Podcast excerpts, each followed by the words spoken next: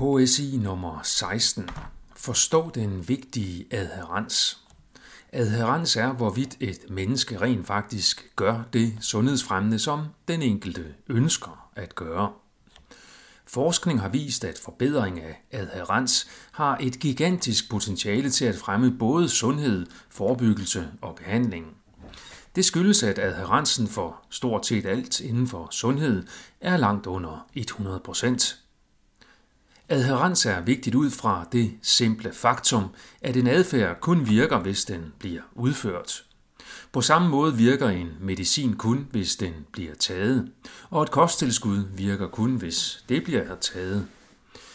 Det er videre baseret på, at der er forskel på tanker om at gøre noget, og så rent faktisk gøre det, man tænker på at gøre. Det er ikke raketvidenskab. En klog mand sagde engang, at små udførte handlinger virker bedre end store planlagte handlinger. Adherens er det danske ord for det engelske adherence, der er et anerkendt begreb inden for medicinsk videnskab og forskning. Adherens kan også omtales som efterlevelse, selvom det ikke er helt præcist. Men det handler om, hvorvidt man efterlever det sunde, som man ønsker at efterleve. Adherens, altså adherence, er relateret til compliance eller compliance med vigtige forskelle.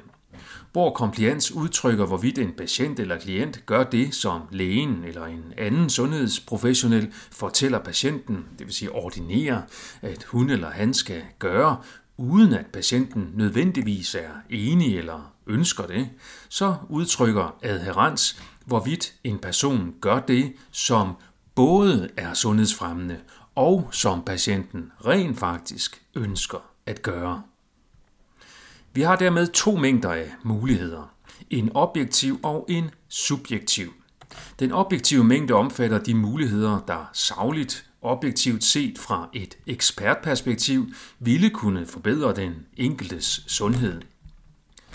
Den subjektive mængde er den mængde af muligheder, som den enkelte selv ønsker at realisere, uden at de nødvendigvis er gavnlige for noget. Adherens er i modsætning til compliance baseret på dialog og forhandling med henblik på at identificere fællesmængden mellem det objektive og det subjektive formuleret i en konkret beslutning eller plan. Måling af adherens er måling af, hvorvidt man har efterlevet det konkrete i denne fællesmængde, som man havde besluttet sig for. Resultatet kan være alt fra 0 til 100% efterlevelse. Forskning har vist, at selv ved meget simpel adfærd, såsom at tage en pille en gang om dagen, så er efterlevelsen ofte langt under 100%, også selvom man ønsker at tage pillen simpelthen fordi man glemmer det. Hvis man skulle tage en pille en gang om dagen, men man kun har husket at gøre det halvdelen af dagene, så har adherensen været på 50% Adherensen skal altid måles og vurderes ud over en given afgrænset tidsperiode. Ved mere kompleks og krævende adfærd, såsom at efterleve en række kostændringer, eller følge et motionsprogram, er adherensen ofte endnu lavere. Adherensen er sædvanligvis højst i starten, hvorefter den aftager gradvist over tid. Adherensen kan forbedres via forskellige påmindelsessystemer. Pilleæsker for en uge ad gangen og alarmer med påmindelser på telefonen er eksempler på det.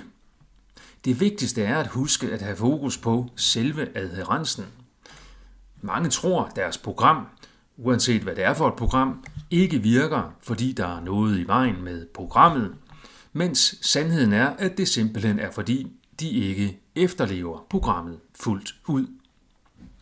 Hvis man ikke efterlever for eksempel et kost- eller motionsprogram, så kan det skyldes glemsomhed, men det skyldes oftere, at programmet omfatter for store skridt. Det grunder videre i, at der er forskel på, hvad man tror, man kan overkomme, og hvad der så rent faktisk kan lade sig gøre i den virkelige hverdag. Løsningen kan her være at justere programmet til mindre skridt i samme retning. Der skal selvfølgelig stadigvæk være fremdrift, Men ved at bryde den store forandring ned i mindre trin, så kan man have høj adherens til hvert trin, i stedet for at drukne sig selv på det alt for store mål. Øvelser. Nummer 1. Forklar med dine egne ord, hvad adherens er. Nummer 2. Hvad ønsker du for tiden at gøre for din sundhed helt konkret? Skriv en liste med mindst tre forskellige konkrete ting, som for eksempel træne i fitnesscenter fire gange om ugen, meditere mindst 20 minutter hver dag og lad være med at spise mellem kl. 20 og næste morgen. Nummer 3. Hvorvidt har du gjort det, du ønsker at gøre for din sundhed de seneste 14 dage? Vurder for hvert punkt på listen og lav en samlet vurdering. Nummer 4. Hvad havde du lettest ved at huske at gøre?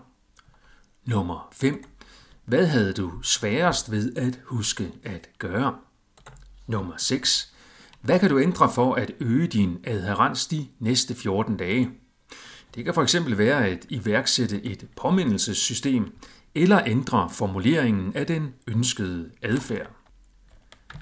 Hvis adherensen er under 50%, så overvej at formulere et helt nyt handlemål på det punkt, i stedet for at fortsætte med at presse dig selv til at skulle gøre noget, som du dybest set ikke ønsker eller ikke har mulighed for. Husk, at du er dig, og at det, der er let for en diætist eller træner, kan være alt for svært for dig. I hvert fald lige for tiden. Tag styringen og bestem selv på din unikke sundhedskurs. Og til sidst nummer 7. Gentag spørgsmål 1-6 med en anden end dig selv.